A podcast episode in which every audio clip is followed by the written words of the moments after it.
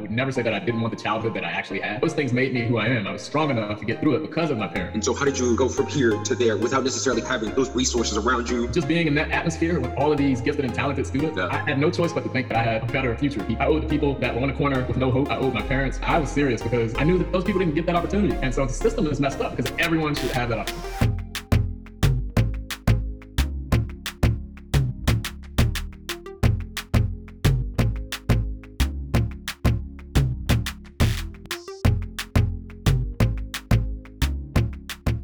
Welcome to the American and the Immigrant Podcast. I'm Cameron. And I'm BK. All right, thanks for joining us, everyone. Uh, I'm super excited. Today we have our first, um, our inaugural uh, Tati podcast uh, guest. Yeah, so today we are joined by uh, Garry Clark. Um, so I've known Garry since uh, since college. We both attended uh, Dana Dana College in Blair, Nebraska, together, uh, and I got to know him really well because we were both on the track team, and uh, as well we were uh, we were roommates for a year, um, in these uh, really uh, like kind of busted up apartments in uh, in Blair, Nebraska. Were you guys on campus or off campus? uh, off campus? Yeah, we were off campus. Nice. Yeah, um, but just a brief. Uh, let's just go like a brief introduction to Garry. Um, so Garry, like currently, he is the executive director of the Greater Fremont uh, Development Council, uh, and that's in Fremont, Nebraska. Um, and he was also just recently uh, he received the 40 Under 40 award um, from the Midland Business Journal in uh, November of 2018. Um, so Garry's done a lot of work um, with economic development and um, urban planning. Um, so he's definitely, you know, he's definitely earned his reputation there. And as I said, he he got his bachelor's uh, in sociology from Dana College, Mhm. And a master's after that in uh, urban studies and public administration. Um, so our our alma mater, uh, Dana College, is actually uh, no is no longer uh, in business. So uh, it was a casualty of the of the recession in 2008, unfortunately. Um, but uh, although it is no longer a college, Garry was still inducted into the the Dana College Hall of Fame for track and field. Um, so he holds 11 records at Dana. Woo-hoo. Yeah, and Shut up. Yes. Yeah. and, uh, and he was the first male uh, national champion that uh, that Dana Nice. ever had. Noise. Um, yeah. So besides all of that, you know, besides all those talents, he is also uh, a published author, and um, he does public speaking events, uh, you know, all over uh, wherever he's invited. Um, and he published a book in 2018. Uh, you guys can get it pretty much wherever books are available. Uh, it's called Unlikely Viking: uh, From the DC Projects to Rural Nebraska. So again, super excited to have him, and uh, thanks for joining us, Garry. yes. Thanks for having me, Cameron. Thanks for having me, BK. Nice to meet Always. All right, so I think let's just jump in real quick. Like, um, you know, obviously you don't have to go through like your entire, you know, story, um, but I think it's good to like know kind of like where you came from. So you're originally from like the DC area, um, DC Maryland area. Um, so why don't you just go ahead and give people like a quick, you know, overview of kind of where you came from, and then uh, kind of up to where you got uh, at left left DC to go to Nebraska. Yeah, sure. So, uh, as you said, I, I was born and raised in DC. Uh, lived in uh, Southeast DC, Minnesota Avenue, uh, Benning Heights area, and then uh, also lived in uh, on 14th Street. I still know the address, 2506 14th Street Northeast, Right. uh, Brentwood. And uh, from there, you know, both my parents had uh, drug uh, addictions, and so when we had a rough background, uh, I was homeless. We moved around about 13 times, 13 different homes, and uh, luckily, luckily enough for me, I found my way to a place called Dana College in rural Nebraska, Blair, Nebraska. Uh, it was my first flight ever, Cameron and BK, and I was scared to death. um, and uh, actually, a funny part of the story is uh, my father. He had a, a buddy who was an addict who was late picking me up to go to BWI Airport, so I almost missed my flight to to uh, Nebraska. We ran through the airport and uh, didn't have time to say goodbye. And uh, actually, when I got to Dana, I had a duffel bag and a backpack, uh, and uh, um, the rest is kind of history. When I got to Dana, I was a provisionally accepted student, and I got a 3.9 GPA my first semester, and I never really looked back after that. You know, I got a lot of opportunities from going from an urban place where we struggled really tough um, to almost having an oasis of hope in a rural place that I never even thought even existed. So, kind of cool. So today I am Cameron. Now they've changed my title to President and CEO of the Greater Fremont Development Council, and um, been doing that for about three years. I have uh, three kids: 11 year old, a five year old boy, and uh, so two girls and a boy, and a three year old who is crazy uh, and my uh, my wife is from Oakland, Iowa. Yeah. Um, and uh, we've had our own struggles just as an interracial couple. But Cameron, you you know us. We were we were both uh, part of the interracial couple squad in, in Blair, Nebraska. yeah, yeah, yeah, yeah. That's right. Um, no, I know. I think that's uh, actually. I don't think I've ever told you this story, or I don't think I've ever mentioned it to you. But um, so I I remember going uh, to visit, or I think I was doing like the whole. So I I was at Dana College to go. I was trying to get the like the presidential. I think it was called just like the presidential uh, scholarship award thing. Um, and like you had to write like an essay and do it was like this whole process. But I remember I had an interview for that part, um, and it was like a group interview. And I think I'm pretty sure that you were one of the uh, like interviewees uh, when I visited. So I was like, you know, just this this um, high school senior. But I'll never forget because like I made I I I think I don't know if it was you or somebody asked me a question like you know anyone alive or dead that kind of question like that you could meet with for a day uh, like what who would who would it be? And what would you talk about? And i totally panicked because uh, like i didn't have like a good answer. And i i said i think i said like jesus. And because I, Jesus. that was like that was the first uh, good thing that popped into my head. But i just want to clear the air now because i have a much better answer. Like i what i, I really would have said is i would have liked to uh, uh, to visit with my my grandfather on my mom's side because I never got to know him.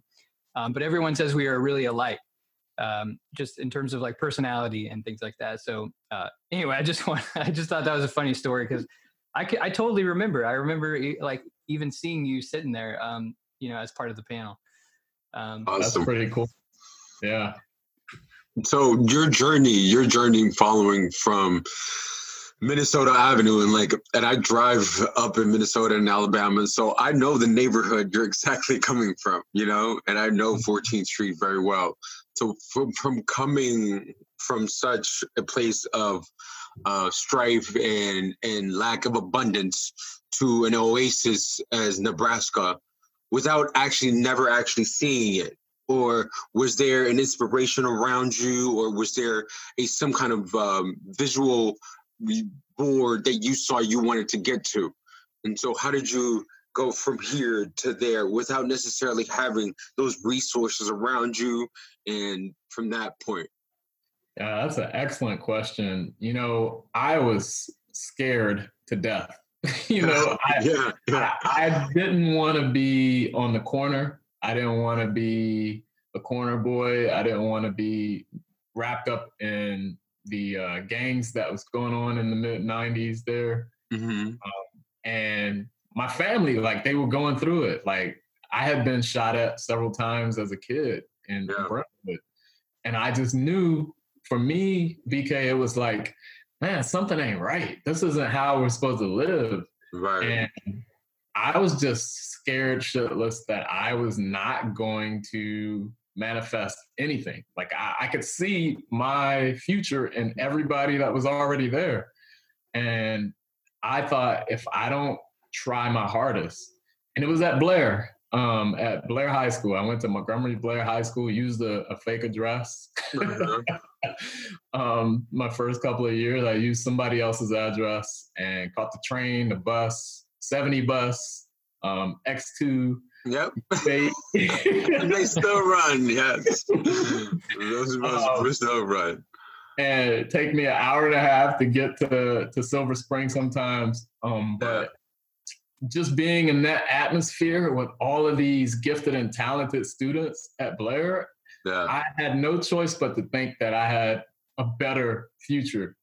And Yeah. so even though my grades were crappy, uh, that's that's what the vision board was for me was, hey, wait a minute. I'm on a cross country team my senior year just to hope that I can get a scholarship, right? I never ran cross before. My senior year was my first year running actual track and field. And uh, I've met this lady, Miss Bossy, um, who was a, a magnet teacher, Mhm. and she brought American University to every cross country meet for me. And the coach called me every night, and that's when I realized, like, maybe I have something here. Yeah. I, I screwed that up though, so that's a whole nother story. I screwed that opportunity. Um, yeah, no, I was like, so I don't, we don't have to spend like all the time on the book, but I, uh, I read it back when it was published in, in 2018, but then I was sort of rereading it, um, you know, in preparation to talk to you. And like one of the things I, that just kind of struck me, um, is that you talk about like a lot of the, you know, basically how you just hated, you had such a like, um, like hatred for like the drug addiction and the like the affliction really of like what and, and then like seeing all the havoc that was wrought from like the drugs on especially like with your mom. Um, but it made me also think that like you um, just with in that situation in that environment how uh, children or children teenagers whatever it may be are like kind of asked to just um, to like grow up so fast right? Like suddenly you are this child that like has to find your own stability right? Like you don't have uh, somebody there to provide that for you. Um, Mhm. and you also mentioned a lot like sports. Like sports plays a very big role in like your in your childhood. So i was just kind of wondering if like you know do you think um you know sports and and like subsequently like the you know just that diversion and and the the friends that you made along the way like do you think that that was just important for you to deal with that situation Yeah, yeah. Actually, BK, um, that was probably a better answer than the answer I just gave you.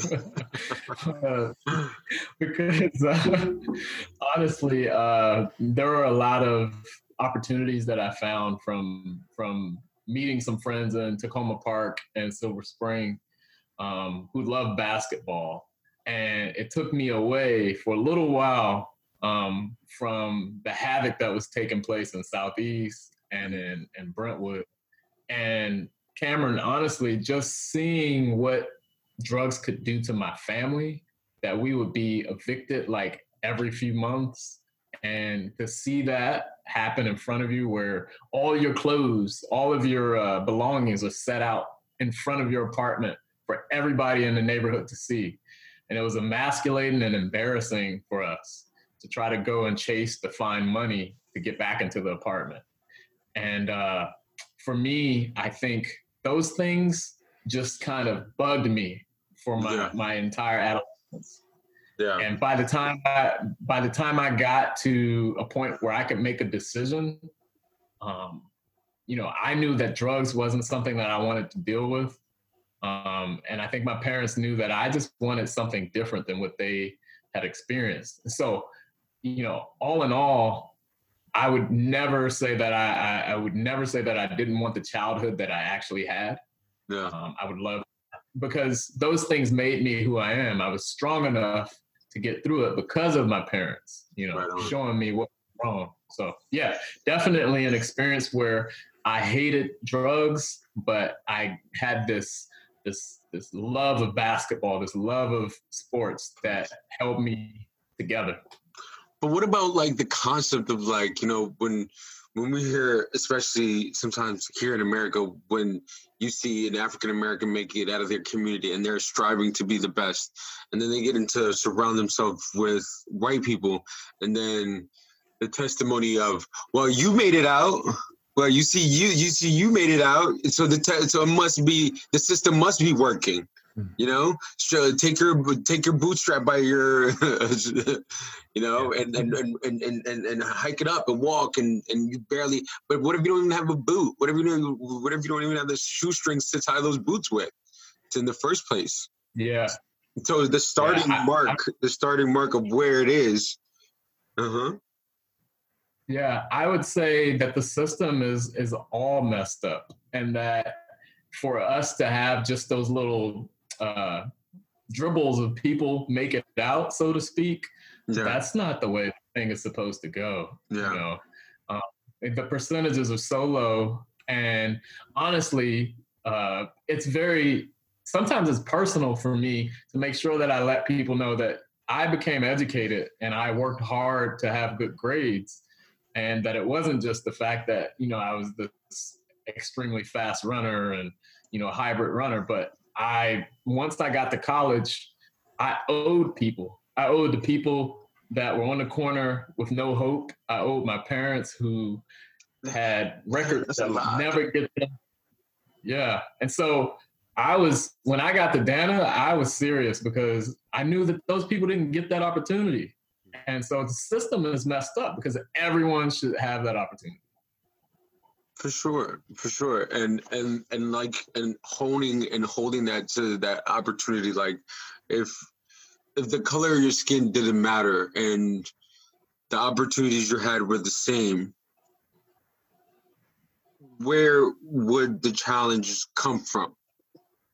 You know, mm-hmm. where would the ad- the adversary come from for you to push down and make you much more stronger? You know, but then when you had when you had race and classism and poverty on that top of that, like the strength and the conviction that you have now, it's like who's going to tell you not to? You can't walk on the moon now. You know?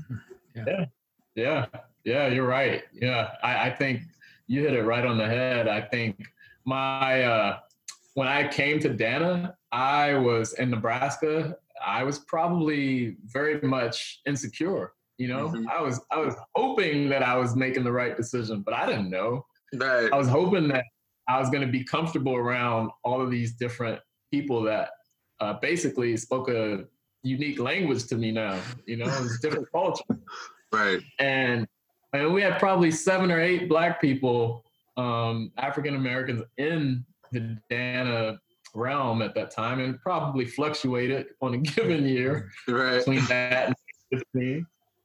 And uh, so, you know, it wasn't a place where you could really melt yourself into a group of people and say, "This is our people." You had to be willing to engage other cultures. you Yeah. know? And so, yeah, it made me stronger today. You know? For sure.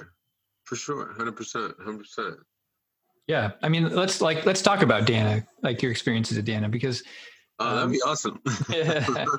like I mean, no, we're not going to start sharing like uh, old college stories.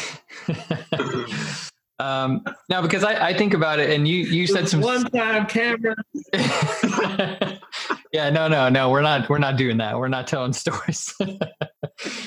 Uh, that's that's for another. That's for like another podcast. That's another podcast. Um, uh, no, but I I because I, it, it was so interesting reading your book too because again like I I was there as well um, and like the um, you know like you you you had all this like when you first you even mentioned it like when you were got there you were like basically freaking out. I mean it was like um, first of all you just had never been so far away from you know your home your environment um, but then secondly you say something that's like actually really uh, that was really poignant to me is that you're uh, suddenly around these these people who um you know they just uh, expected to be there and it was like for them it was just like yeah of course i'm in college and of course i'm like doing this like and uh you that's know the next step. Yeah. yeah and and then and then you would you- you had mentioned also you know kind of like when you're actually you're doing it and you're making your way towards like actually thinking about you know graduation in the future um you know everyone else around you too is just like ah, i'm going to go be a vet or i'm going to go do you know i'm going to veterinary school. I know what i'm doing. And and you also sh- you know sh- have some insecurities about like what's next for you. Um, but i mean just i i think that's interesting. Just share like about how you you know how it felt to be in that environment um with with just people so sure of themselves right? Um Yeah. Yeah, uh, it was really interesting because I, I think for me it was like, uh, sorry, my dogs. That's okay. That's okay. I get my cat here. um, it was really interesting though, Cam, because you know, I just wanted to make sure that I was doing the right thing for me and for for my family uh, to be proud of me. And you know, I had a great experience at Dana overall, just because you know you're on a small campus. We had over probably BK was probably maybe 500 to 600 people. Total My high school was bigger campus. than that. Hmm. I know, yeah. yeah. I came from Blair that was like 3,000 kids Right. to, Right. to, to Dana, which was 500. So in that way, it was almost a benefit because I could focus more, you Yeah. know? And, Yeah. and uh, Blair was only about what's, it's probably about 7,000 people now or something like that. Um, no, but, no, still, still around 3,000. but you know, eh, Cameron, it, it was really one of those things where, yeah, I, I remember being in an apartment with you and thinking, man, I, I- I wonder what Cameron's going to do with his life. You know, I think he has it. He wants to be a doctor or he wants to, you know, be in the medical field. And for me, it was like, I think this is the right place to go, but I don't I don't have those things to fall back on. So it was it was fear, but at that point I felt confidence from my experience with uh with Dana that I was ready to at least take on the world. Whatever was gonna come my way, I was gonna be ready for it. So all right, sorry about that. You no know, worries. I'm home alone, so No worries. gotta gotta take care of the, the home front on my Are you here in Maryland or in Nebraska? I'm in Omaha, Nebraska right now, and Okay. my wife and kids are out and about uh getting food and hanging out i guess And so, how's the community? Like, it seems like you stayed there after, um, uh, after school, and so the environment and the the culture, you must like it. You know what I mean to fit in and stay in, right? Yeah you know i i actually left right after almost before i got my master's degree um i left and i graduated um during the time that i left i took a job in gainesville florida actually this place called newberry. It's called Newberry. It was known for its watermelon festival. So and I took a city planning job there. It was Uh-huh. probably one of those experiences that you just have to have, right? And it was actually BK. It was next to, not far from Rosewood. If you remember Rosewood, uh, where there was this massive uh, lynching that took place there uh, and, and murders.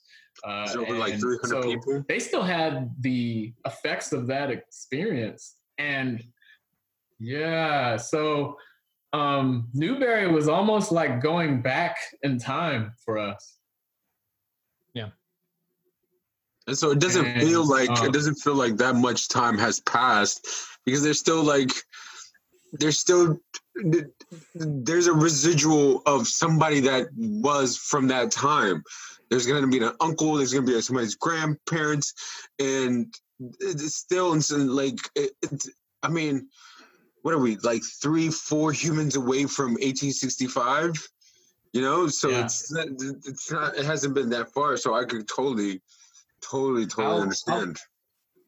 I'll tell you guys a quick story about that though. So we before we came back to Nebraska, we lived in in Florida for about 2 years. I got homesick and we moved to DC again.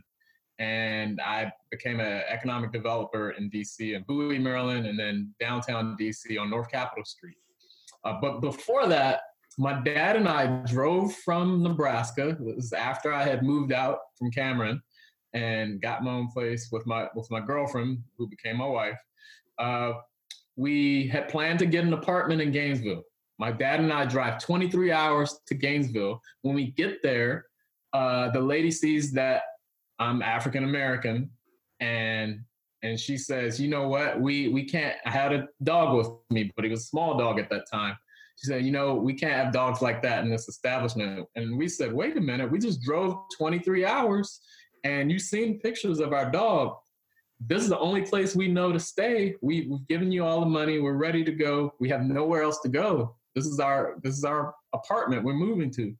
She said, I'm sorry, I can't help you. And um, I was so upset. And my dad tried to calm me down. I couldn't understand it. I called my wife and said, Hey, they're not letting us, they're not going to let us move here. Uh, this is Gainesville in maybe 2007, 2006, 2007.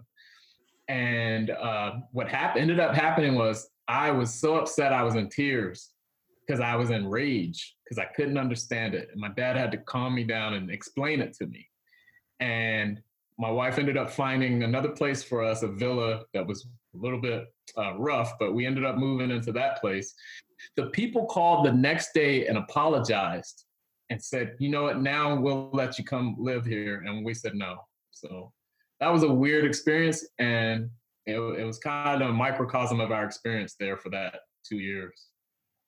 Yeah. So let's, I mean, that's a great story. I mean, let's, let's just talk about it, right? Let's talk about, um, because so actually you have, um, uh, you have a, a like a short film coming out, right? Um, that, that, that's coming out this week, uh, on, so it'll be out by the time this, this podcast comes out, but, um, basically dealing with, uh, um, a poem you wrote, right? Uh, about George Floyd. Mm-hmm. Yep. Yeah. So, um, uh, yeah, so go ahead, I mean, go ahead and talk about that. Um, but I do want to get your, I, I definitely want to get your perspective um, because actually, even also in the book, I mean, and the story you just told is like very indicative of of what you talk about in the book.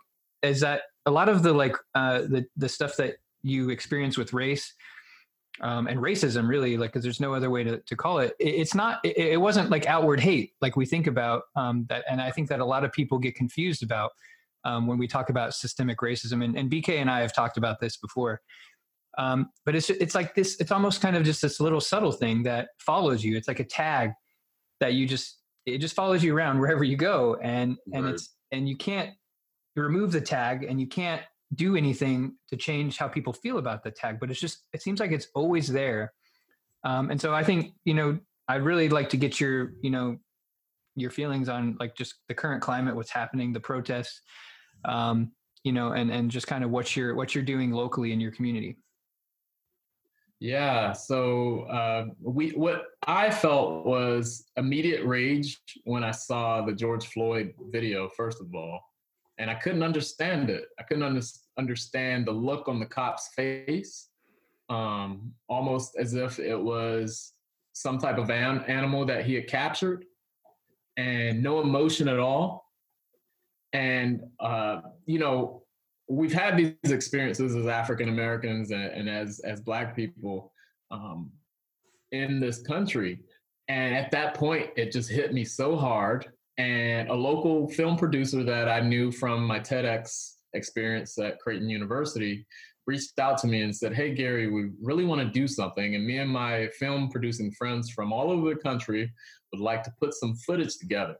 Um, if you can come up with a poem that is strong enough in the next two days, write something and, and we're gonna we're gonna film around it. So uh, I wrote something called 846. Um, it's actually you guys are gonna have to edit out a little bit here, That's but um, we got you.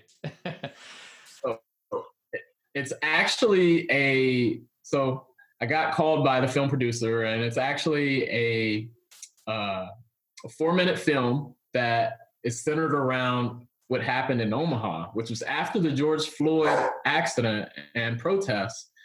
A uh, young man by the name of James Scurlock was murdered by a bar owner in downtown Omaha um, during a protest. Uh, he jumped on the back this, of the bar owner. With, say it again. Protest? Yeah. This past protest. This, just two weeks ago, this happened in Omaha. And, and so that guy was let out, and uh, basically they said that he was defending himself. I, I'm sorry, I feel like Dave Chappelle saying, "We'll be right back." yeah, if we had sponsors, uh, that's where we'll put the sponsors. Yeah. right.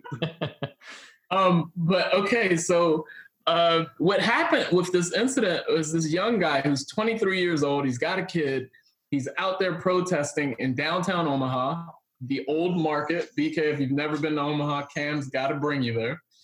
Uh, so uh, so what happens is uh, they get into this argument and the argument spawns from this old 70 year old guy who's the father of the bar owner uh, saying some negative things to these kids then they brandish a firearm the bar owner does um, at this point the kids come back to him and they a couple of them start a fight with him he goes to the ground and he pulls out his gun and shoots two shots at them. And the young guy, James, jumps on his back and wrestles him. And as he's on his back, the bar owner turns the gun, shoots James right here in his neck, and James is almost instantly dead. Uh, he gets out uh, on the fact that they said that it was self defense, and that spawned another Stand protest. ground. hmm But there is no stand your ground in, in Omaha or in Nebraska. So, and he didn't have a, a permit, a valid permit at that time to hold the gun he had. And he did not get charged with that either.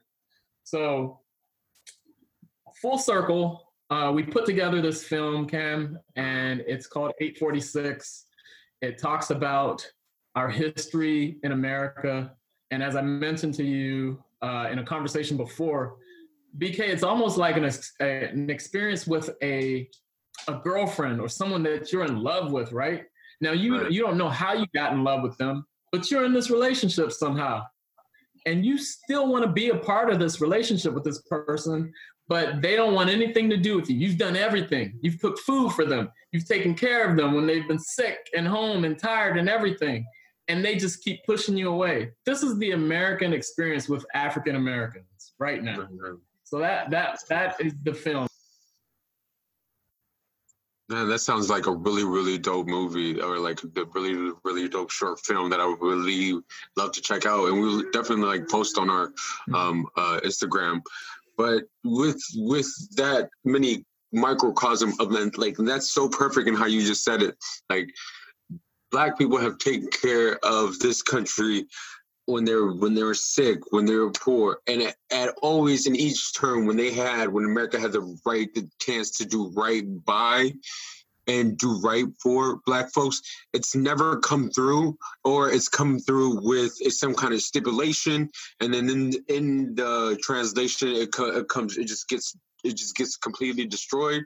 So how do you how do we prove this time of this time right now that there's policies that is going to be effective and they're going to determine that this kind of systematic racism won't continue or at least in a way where we're all visible about it. Now at least at least the camera is making it the equalizer because you're seeing all these rants come out. You're seeing people's really true colors whether it's that guy from here from maryland that's grabbing the little girls on his bike and he grabbed that poster from that girl. And it's like you're really seeing these true colors. And how do we take that next step to make sure we weed out these thoughts or we make a change where that guy could have that opinion but I can still maintain and continue a pursuit of life of happiness and achievement. And and that's not gonna Yeah. his thoughts are not gonna stop me from eating. I don't care about him having his thoughts. It's his thoughts stopping me from eating. That's the problem I think most black people have with. I don't care about your thoughts. I don't care. You, you, you- I, it's, it's possible. I I was hoping you could be a better person, but that's something. But Yeah. once your thoughts stop me from pursuing my agenda, pursuing a forward goal, and to bring my family and my generation in the next sector, then I got a problem with that. And so, how do we make sure that doesn't happen? You know, this is really important because it starts from the genesis. It's almost like if you are trying to deal with an illness like COVID, we Yeah. have to start the, from the beginning, the Yeah. genesis of it. Try to try to break it down and, and go from there. Right, all of the the pieces. So, where do you think? Where do you believe is the genesis of America with Black people? So we know the the roots of this is they say 1619, but it's even before that, right? Now this is this is this is a long history of of our American experience spilling over into this country, but it started out in Europe and other places. Yeah. Um, the first thing is the false fallacy that race is a real thing, and Yeah. and I think to to be able to break that down, BK and Cameron, is a difficult thing. Um, there's a book that I like that people can follow. It's called The Race Myth by uh, James L. Uh, Graves Jr. Um, he talks about the biological uh, impact of this conversation and the cultural pieces to this. And I just think it's a beautiful book. But that's the starting point: is Mhm. can we realize and understand that that uh, the sub-Saharan Africans, their DNA is in everybody. Everybody. you know that Everybody.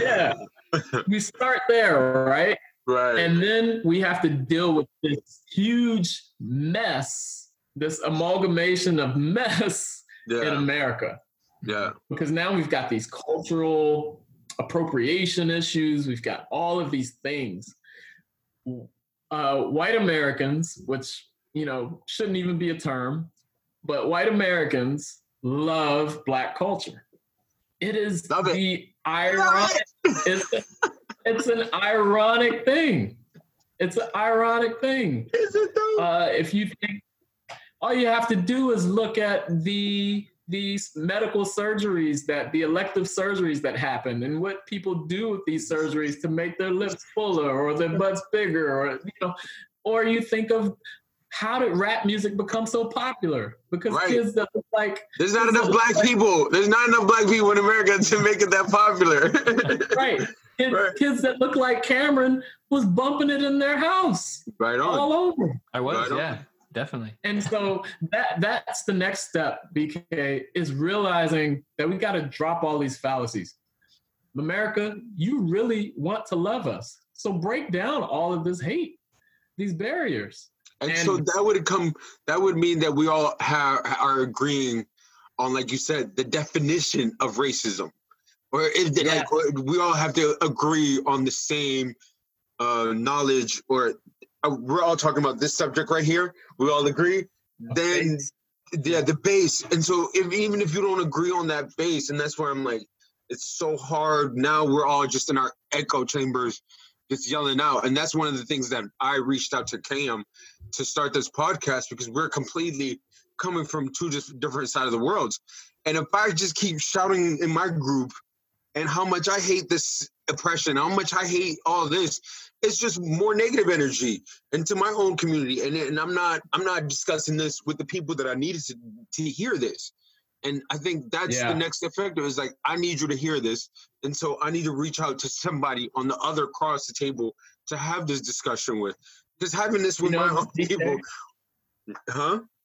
You know what happened to me? So in this experience, people started to reach out from other races. Uh, people from Dana, Cam, who were white, and just said, "Hey, what kind of books should I be reading? What can I do to be a part of this journey?" And I kind of told them, "You have to be willing to put yourself in the same position that we're in. Uh, put yourself in a unique position where you're the only white person in a cultural uh, dynamic." when I when I roomed with Cameron, Wow. when I spent that relationship with him, I didn't think about that.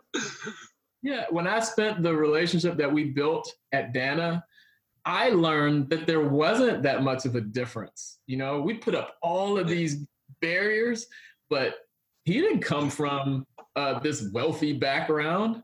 But the assumption would be Right. there because of his skin, you know, and, and Yeah. so I think BK it comes down to people being willing to engage, and if you're willing to engage, you can learn.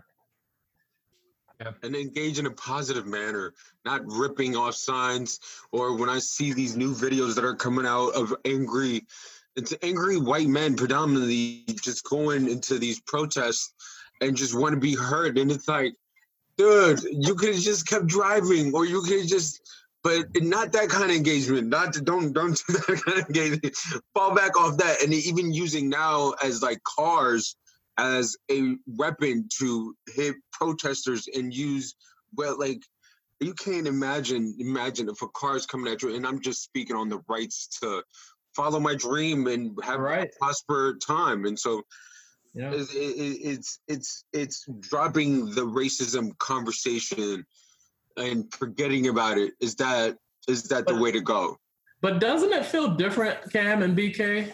Because now, all of a sudden, yeah now we have. oh, oh, oh, Okay, yeah, everybody, this is uh, a German Yes. short-haired pointer. His name is Maximus.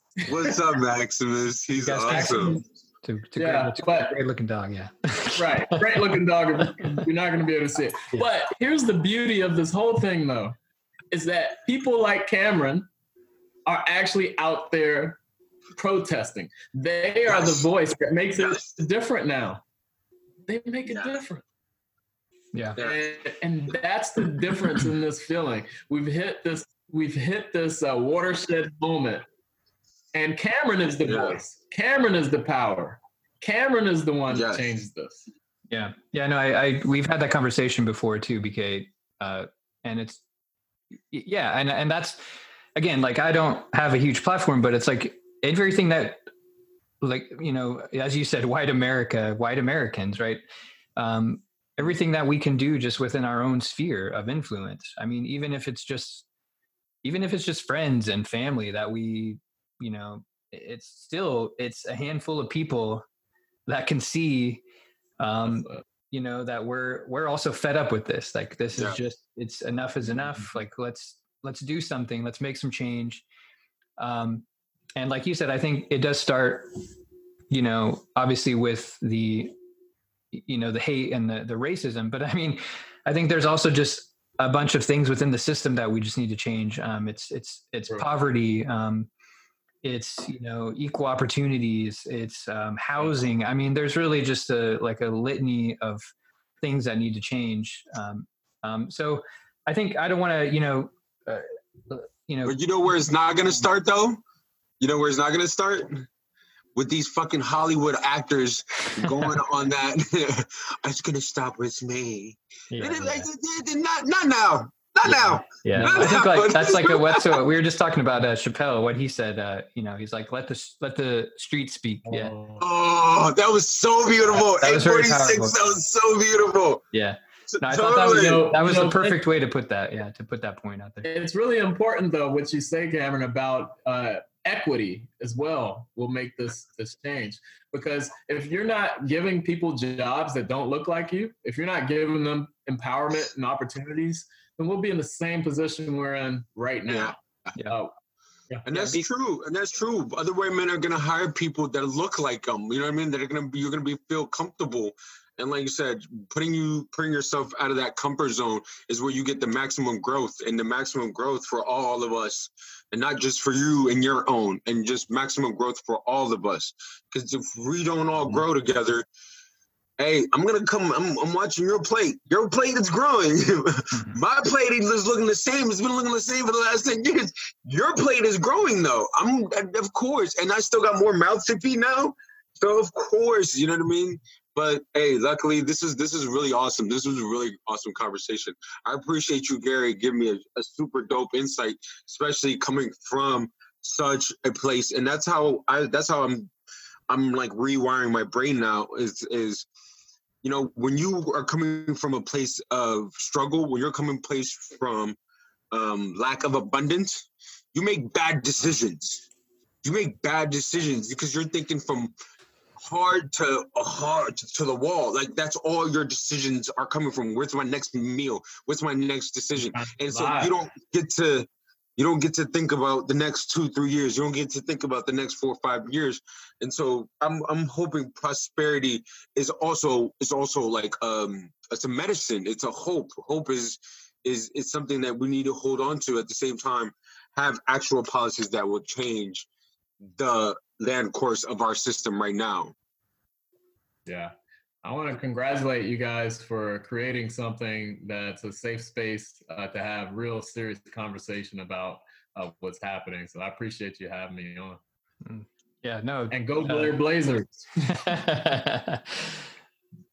yeah, no, uh, thanks, Garry. No, I mean, That- That's really nice of you to say, and I um, we appreciate you coming on. And yeah, and I just you're a great like human being, um, and so I'm just happy to have known you, uh, to know you, and uh, you know keep up the good work. Is there anything else that you want to to talk about? one thing, one thing. like- I just wonder uh, how how much would you emphasize of how important higher education is to you, and how much higher education is key, You know- to, or if it is, it is, is it today? You know, what's what's more important is being willing to put yourself out there for something you're passionate in. And you need to be educated in whatever you love, and you need to go hard uh, to find that that knowledge base. But I would never say that that uh, structural and institutional education is the only way to reach your goal. But it is uh, one of the best ways to network and build relationships and understanding. But you have to be willing to fail Yeah. and I will tell you, I've failed several times. I'm sure Cameron has, and you have as well. It's not about the failure, it's about continuing on. And that's really what's going to make all of us come together is we have failed in this in this experience as Americans. Together, we've all failed for sure. Yeah. So let's keep going until we get it right. Yeah, yeah, well said, well said. All right, I think let's wrap it up there. Um, so the video or the uh, yeah the short film should be available, Please. um, and we'll get all the links for that, and we'll be sure to uh, you know post it wherever we can. Um, and again, then you can Garry. also get Garry's book at where? Where can you get your great book, bro? Uh, it's uh, at clarkspeaks.com or amazon.com. Boom. Go Yeah. get that. Go get that. Go get that right now. It's hot, hot, hot, hot fire. all right, thanks again, Garry. Appreciate it. See ya.